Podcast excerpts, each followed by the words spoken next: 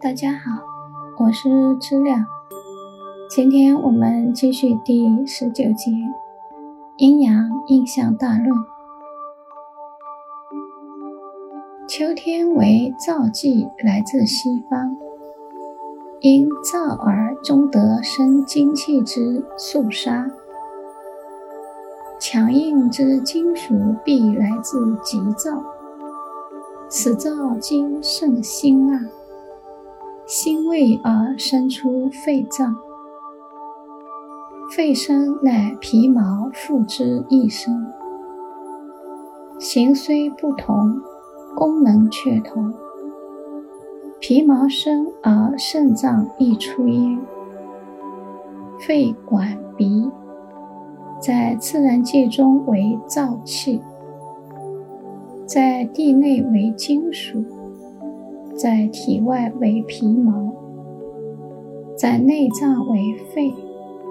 其色本白，五音律中为商音，即阴声。人之哭为肺主，生病之时必生咳嗽。开窍在鼻，味为辛辣；情志上为忧郁，过忧之人肺伤，为喜能胜忧；过热则伤及皮毛，为寒能制热；过辛味易伤皮毛，为苦味能治辛味。所以说，天地之道，岂是万物上下交流循环之道理也。所谓阴阳者，如男女之不同性也；左右之分，乃阴阳流通之道路也。所谓水火者，亦指阴阳外显之表象也。因此。阴阳消长之定律，亦即为万物消长动能之始也。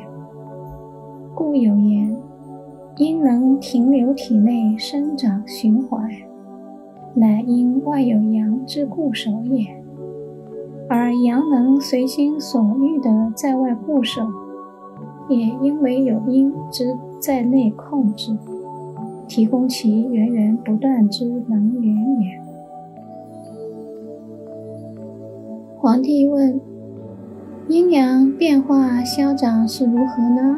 请说明。”岐伯说：“体中之阳过热，则身体会出现热症；如毛孔开，则热气外泄无灾；若正好毛孔闭塞，则呼吸会变为粗大，而会俯仰不定。”汗不出而内热盛时，造成牙齿干燥、情绪苦闷、烦躁、腹部胀满而死。此种情形如在冬季因外寒而或可保存生命；若正值夏令，则必凶。体内阴过盛，则生寒症；若毛孔闭锁。阳气不外出，则较无问题；若汗泄分泌不止，阳气营养不固守，随汗出，则身体易发冷、站立且恶寒，到此时必冰冷麻木，以致腹阴阴肾胀满而死。若外在节气正值夏日，或可藉由自然界之阳气以助体温维持。若值冬令，则雪上加霜，必致垂荒。此为阴阳若遇盛之时产生之恶变，也就是疾病的外在形态也。皇帝问说：如何调整此二者呢？